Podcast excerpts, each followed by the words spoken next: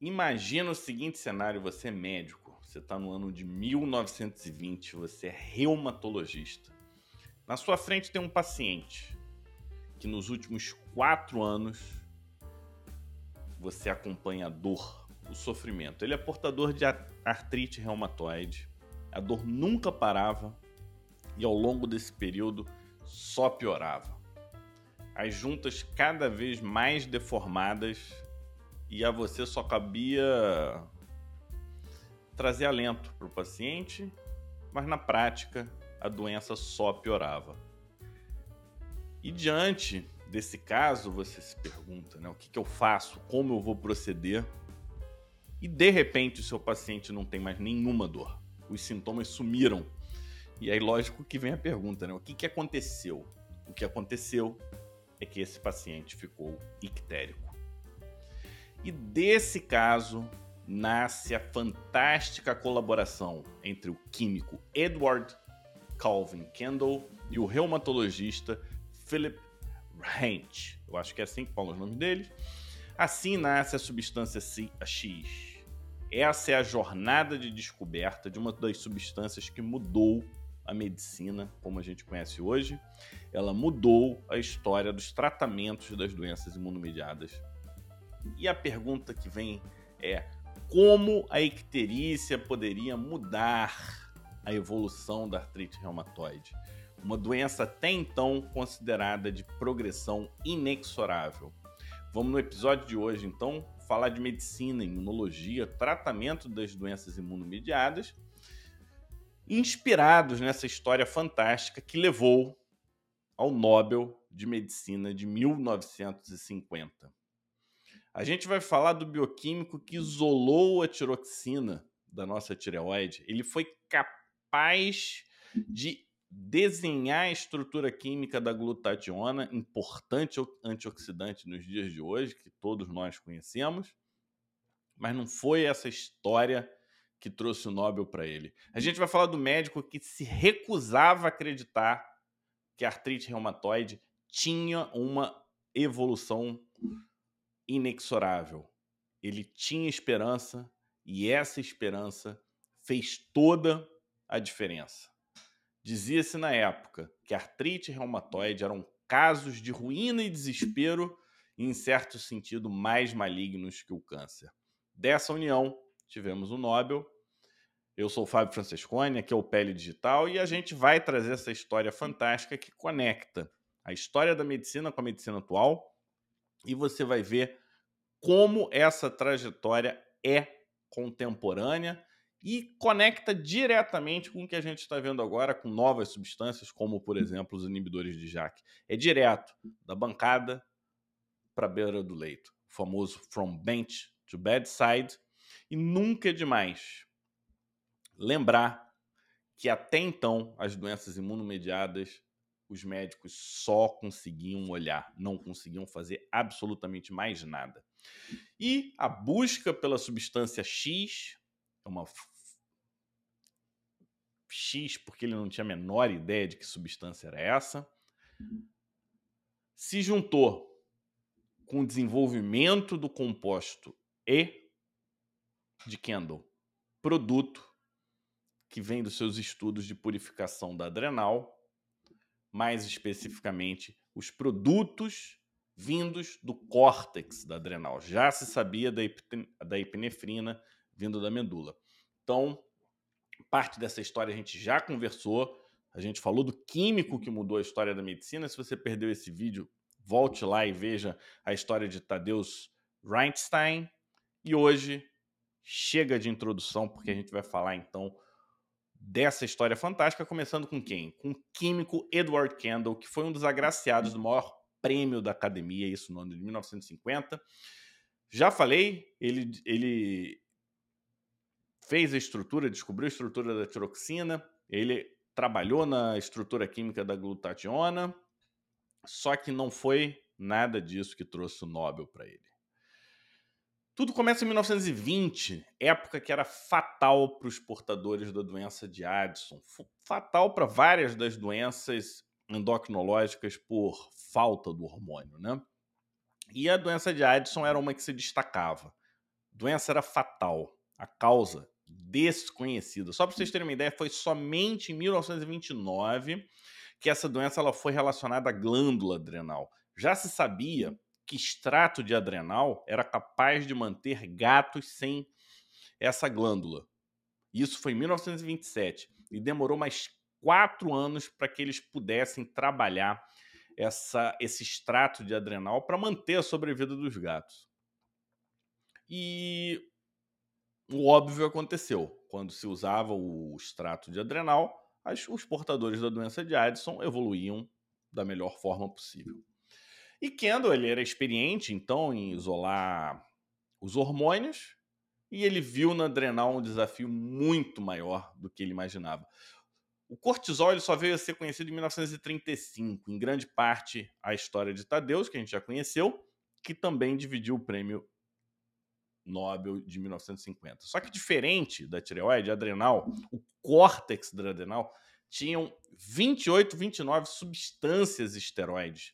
Ele teve que focar. Ele focou nas substâncias que tinham ação fisiológica, substâncias que despertaram o interesse dele eram as moléculas que possuíam ligação dupla com a acetona, que era uma das características necessárias para que a atividade fisiológica existisse. E com isso, quatro opções estavam diante da frente dele.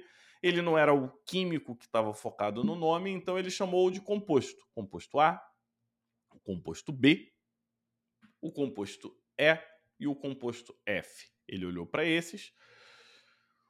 Tinham pouca ação no metabolismo dos eletrólitos, eram mais ativas no metabolismo dos carboidratos, das proteínas, era uma fase de construção, era uma fase em que eles estavam entendendo os corticosteroides, eles não conheciam a, a, a verdadeira ação hormonal de, do, dos esteroides, dos corticosteroides, e muito menos o efeito imune. Isso aí não se tinha a menor ideia.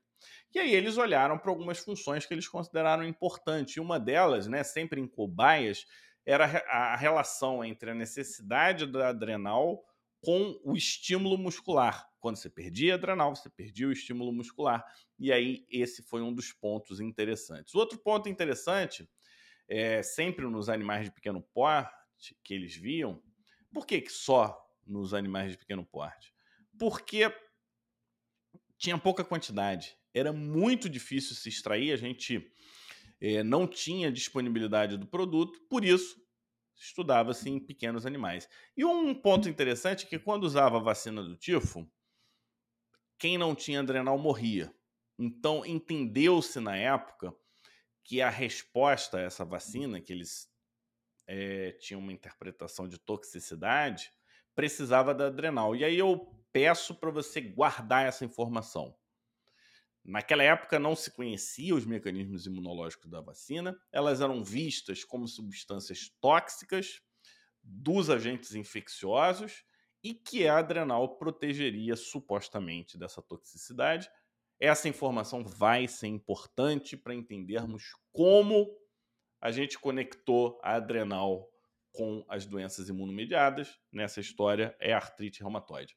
Então, ainda de papel indefinido pelo conhecimento médico da época, a única certeza era de que esses compostos eram fundamentais para o tratamento da doença de Addison. A doença era grave, rara, só que não tinham casos suficientes, não era prioridade da medicina e tudo indicava que os estudos relacionados a esse produto não iriam ser interessantes para a indústria tudo indicava que esses produtos não iriam funcionar. Será que vale o esforço? Era só uma das perguntas. Será que a gente tira o foco dessa substância? Só que essa dúvida mudou. A dúvida sumiu quando os departamentos médicos da Marinha, do Exército Americano solicitaram do National Research Council dos Estados Unidos produção dos hormônios da adrenal. O ano era 1941, eram os preparativos para a Segunda Guerra Mundial não ficou tão claro para mim o motivo dessa solicitação. Talvez a relação com a vacina do tifo pudesse ser uma das, das dúvidas, e quem não, não conectou, o tifo ele era chamado de febre das trincheiras, então talvez fosse um preparativo para a guerra, né?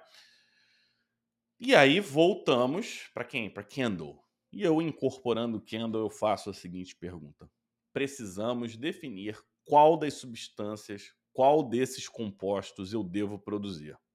E pela facilidade, eu escolho o composto A. Melhor dizendo, o composto A é o menos complicado.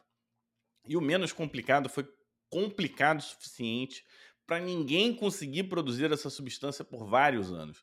Tadeus ele conseguiu resolver esse problema por uma substância conhecida hoje nos dermatologistas, que é o ácido desoxicólico, mas o método ele não garantia quantidade de produção em larga escala, ele só permitia quantidade para pesquisas nos pequenos animais. Então, depois de muitas tentativas, né, vários estudos de vários grupos, foi em 1944, quase terminando a Segunda Guerra Mundial, que um método de produção ele foi desenvolvido, foi dentro de um pequeno laboratório da Merck Co, na época era o nome, e ele passou então a ser produzido numa escala maior. Não era grande coisa, mas era uma escala maior do que se tinha no momento.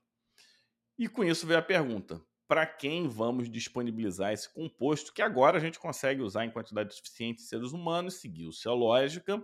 E quem que a gente escolheu? Quem que você escolheria? E se você respondeu doença de Addison, essa foi a escolha.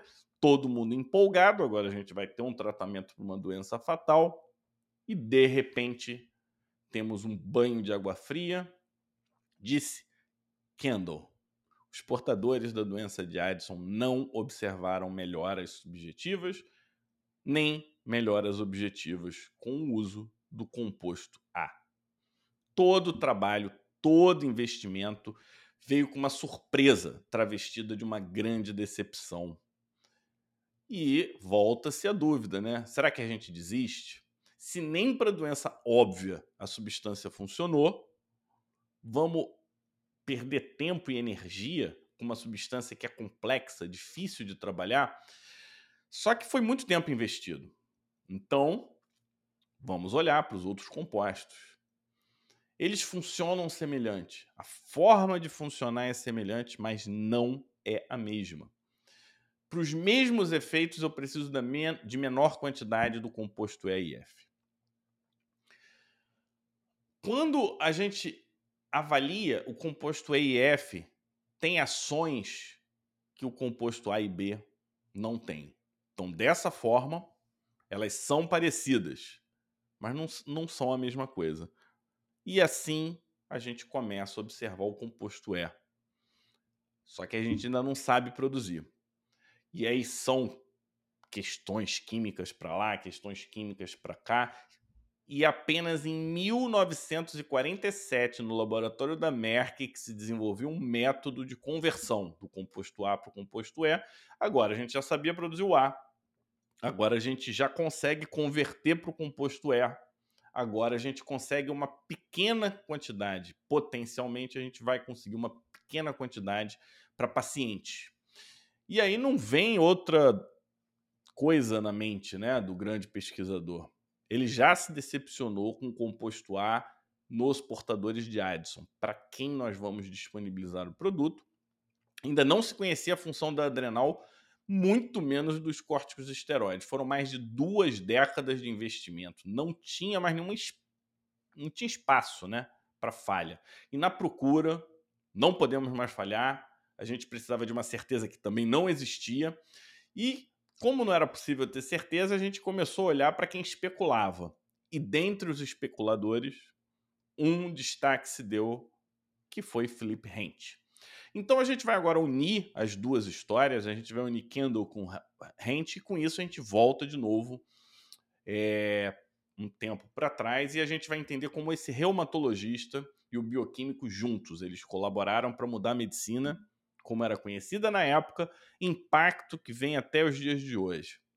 Rente ele era reumatologista, estudioso da artrite reumatoide, e a partir desse momento é como se eu fosse Rente, e ele disse na época: as características da artrite reumatoide já estão bem definidas há pelo menos 100 anos.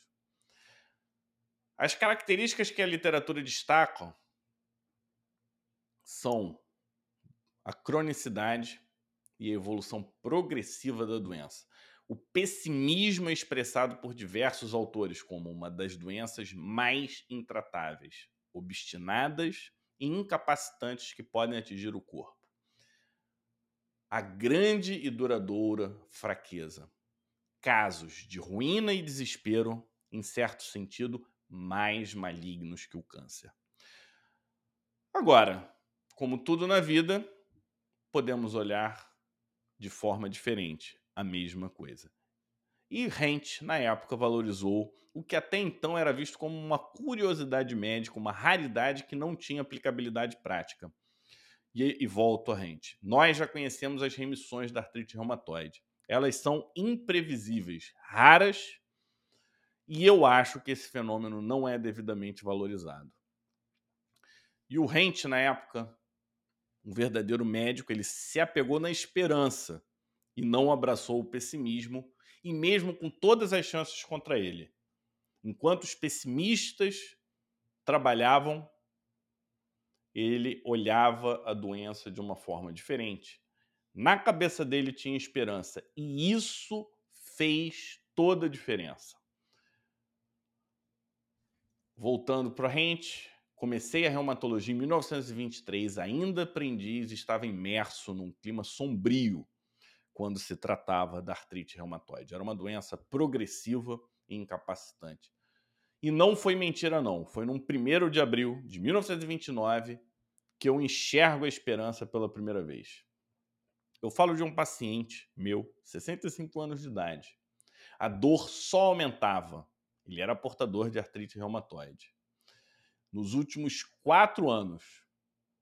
E de repente, ele me diz: Doutor, é como se eu não tivesse mais a doença. As dores sumiram. E o que, que mudou?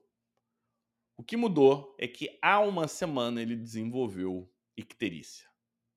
E com o surgimento do amarelão, em poucos dias as dores sumiram. Se some os sintomas, a doença não é inexoravelmente progressiva. Existem fatores capazes existem fatores que podem interromper o curso dessa mazela. E com isso, possibilidade de reversão da artrite reumatoide ficou clara para mim. E mais do que isso, essa reversão pode ser rápida, porque isso aconteceu em menos de uma semana. Então, na história de Rent, nos cinco anos seguintes, várias é, possibilidades de observar o fenômeno aconteceu. Na verdade, aconteceu 16 vezes. A remissão ela variava de semanas a meses e, infelizmente, em todos os casos, o retorno da artrite reumatoide acabava acontecendo. Precisava-se descobrir o dramático antídoto da natureza, assim chamava Rente. E no trabalho de Rente, ele descartou o óbvio, não eram sais biliares entregues de diferentes formas, nunca mostrou qualquer atividade antirreumática. A substância X, que tinha ação antirreumática, não era originária do fígado, ela era extrahepática. E o reumatologista, com uma capacidade de observação fantástica, destaca e traz para nós médicos contemporâneos precisamos observar e contemplar os nossos pacientes, um desafio nesse mundo rápido e moderno em que nos encontramos. Classicamente, a artrite reumatoide é uma doença de mulher. E, historicamente, para ele, para Rente, ele dizia: artrite reumatoide tem uma ação conflituosa com a gravidez.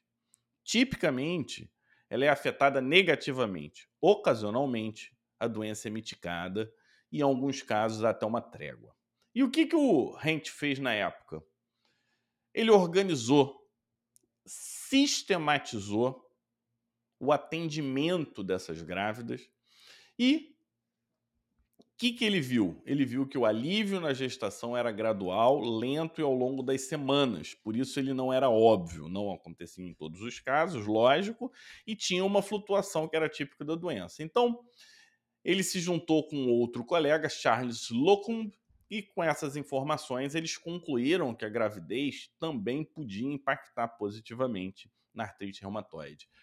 Dizia ele, a natureza oferece mais de uma possibilidade para interromper o curso da artrite reumatoide. A substância X estaria presente tanto na icterícia como na gravidez? Seria mais de uma substância? Seria uma substância que estaria presente nas duas condições? Eram as dúvidas de Rent. Ele não sabia. Então, na época, Rent dizia: não parece lógico supor que os agentes responsáveis por ambos os fenômenos estão intimamente relacionados, talvez sejam idênticos. E se o agente for uma substância química, parece que não é nem bilirrubina, nem um hormônio sexual estritamente feminino. A gente está vendo uma linha de raciocínio sendo desenvolvida na nossa frente. Era mais um dado para animar colocar chama nesse entusiasmo de Rente. A substância X, ela se mostrou mais valiosa do que ele imaginara. Porque, além do efeito antirreumático, também tinha um efeito antialérgico. Efeitos semelhantes foram relatados em outras doenças. Essas observações de Rente contaminaram outros colegas e eles viram que, nessas condições, asma grave, alergia a ovos, na dermatologia, psoríase e artrite psoriásica também melhoravam, por exemplo, com icterícia. A substância X poderia estar presente em outras condições, como cirurgias, períodos de jejum. E lembrem que eu pedi para vocês guardarem a vacinação do, contra o tifo. Porque a vacinação contra o tifo parecia ter o efeito causado pela, por essa substância X. E o fenômeno ele recebeu um nome, porque ele passou a ser valorizado e passou a ser relatado, e ele era chamado de fenômeno do alívio. Ele era mais comum do que o imaginado. Seria um fenômeno fisiológico? O que, que poderia conectar esses diferentes contextos? Inicialmente, sem relação nenhuma, o fato é que não tínhamos nenhuma ideia de onde vinha a substância X, e voltando, né, Rente, ele fala: período de 1929 1940, tivemos muitas falhas. Mas as falhas não foram em vão e nos permitiu chegar nas seguintes conclusões. A artrite reumatoide não era necessariamente uma doença implacável e progressiva, e sim potencialmente reversível. Desenvolvido durante icterícia e gravidez, existia uma substância X com efeito antirreumático se não tiver icterícia mulheres grávidas e homens ictéricos foram aliviados de forma semelhante. Porém, com isso, a substância X não é um pro produto do fígado danificado e nem é um produto exclusivamente feminino. Provavelmente a substância X era um composto biológico normal, vinda do próprio organismo humano. E em vista da, me da melhoria do efeito tanto na gravidez quanto na icterícia, é um hormônio provavelmente bissexual. E essa foi a conclusão de Hent, que se a gente olhar, estão todas corretas. E foi entre esses desgostos, dizia Hent, que eu conheci Kendall no ano de 1938.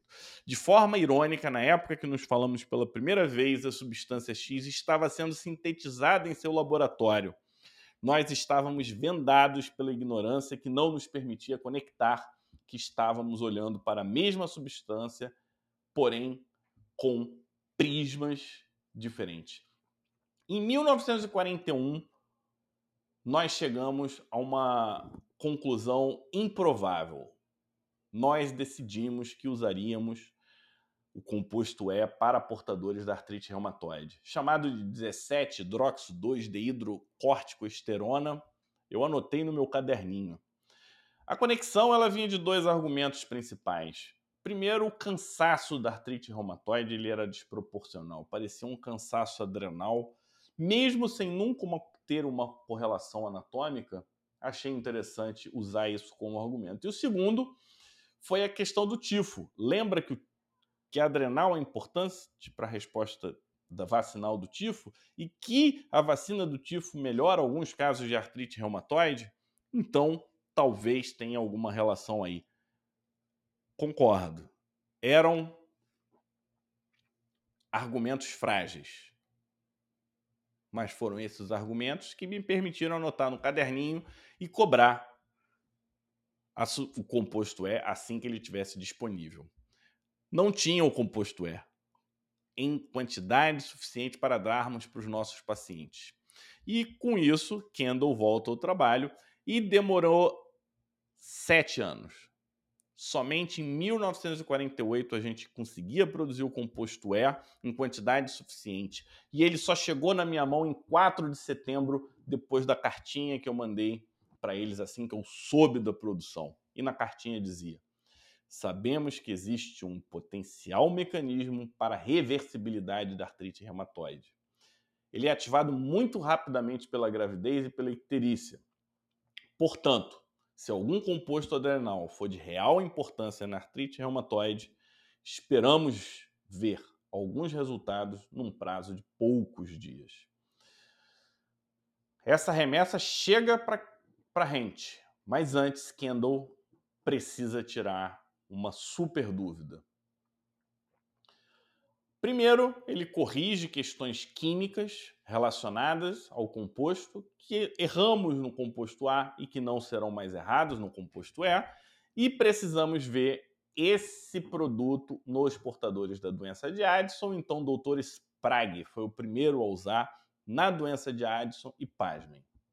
Agora os resultados foram animadores, agora sim a lógica prevalecia, e com isso em 1948, no dia 21 de setembro de 1948, com 100 miligramas de, de, do produto, do composto E, não podiam correr qualquer risco de subdose. A via era submuscular uma vez ao dia e bastaram três. Em três dias, os sintomas da artrite reumatoide do primeiro paciente sumiram. Foram três dias. A observação foi catalogada, anotada, a evidência ela foi criada. Então, a primeira evidência foi num relato de caso. Tínhamos base para tomada de decisão, agora a gente poderia influenciar a evolução da artrite reumatoide e o pessimismo ele foi substituído por um otimismo jamais visto para essa doença. E para completar, a melhora foi tão importante que em poucos dias reduziram a dose para 25 miligramas. Kendall, o problema está na sua mão agora. Precisamos de quantidade suficiente para que esse remédio chegue para os pacientes portadores. Ao longo dos meses melhoramos a usabilidade do produto, os resultados eles foram bons, as indicações eles foram aumentando, foi se popularizando e com a popularização veio uma super confusão. O composto E não era vitamina E. E assim nasce um novo nome e o novo nome do composto E foi cortisona. Estamos diante da cortisona, que com o aumento da demanda, limitações na produção criavam o grande gargalo e a química mais uma vez vem ajudar a medicina. Antes, com uma mesma quantidade de produto que gerava 5 gramas de cortisona, novas técnicas permitiam 400 gramas da mesma matéria-prima, mérito ao Dr. Sarret da Merck. A solução foi dada, gargalo precisava ser resolvido, porque tinham dúvidas comerciais, né? Será que vale a pena produzir esse produto? Porque isso foi feito num pequeno laboratório e pela demanda precisava-se de uma planta industrial. Então a incerteza do futuro, será que a gente vai achar alguma outra substância? É um produto muito complexo e um produto tão complexo jamais fora produzido em tão, numa escala tão grande, igual teve que se investir recentemente nas plantas né, de vacina RNA. Durante muito tempo, o custo de produção seria muito alto. E a situação de patente era um problema porque tinham vários laboratórios é, sendo trabalhando, né? E por que não ir atrás de um substituto. O fato foi que a Merck aceitou o desafio, os pacientes de artrite reumatoide se beneficiaram. Eles melhoravam os sintomas subjetivos, como rigidez, dor, incômodo, melhoravam os sintomas objetivos, edema, eritema, febre, contratura, além dos sintomas como bem-estar, disposição, apetite, disposição, atividade psicomotora, era mágico. E como toda magia, veio a vida real. Nem todos respondiam da mesma forma. Enquanto alguns melhoravam muito, outros nem tanto. Mas no fim, o saldo era positivo. A retirada se mostrou desafiadora em alguns casos. Enquanto uns pacientes mantinham a resposta por algum tempo, outros evoluíam com rebote, com sintomas mais intensos do que antes da medicação. E tinha um terceiro grupo que, após o rebote, os sintomas diminuíam gradualmente, como uma remissão parcial. No fim, estávamos influenciando uma doença que só podia ser vista com pessimismo e o saldo era positivo. Nunca vimos tantos efeitos colaterais com uma medicação. O ideal era não utilizar por longos períodos. Muitos dos efeitos se revertiam com a suspensão da droga. No fim, valia a pena usar a medicação, que demandava um médico estudioso, atento. A medicação era nova, a gente tinha que anotar cada alteração. E tínhamos mais um desafio: uma substância que em 1948 custava mil dólares a grama, terminou em 1950 custando 35 dólares a grama. Então, o acesso aconteceu por volta desse período. E com isso, a gente volta às perguntas. As perguntas iniciais e, e as respostas são: a demanda só cresceu e foi gigante. A produção se tornou viável. O investimento financeiro valeu a pena. O problema de patente foi resolvido com um acordo judicial e a gente não conseguiu encontrar nenhuma outra droga para substituir os córticos esteroides, na verdade, até os dias de hoje. Ninguém substitui. Ninguém faz exatamente igual. E a euforia não parou por aí.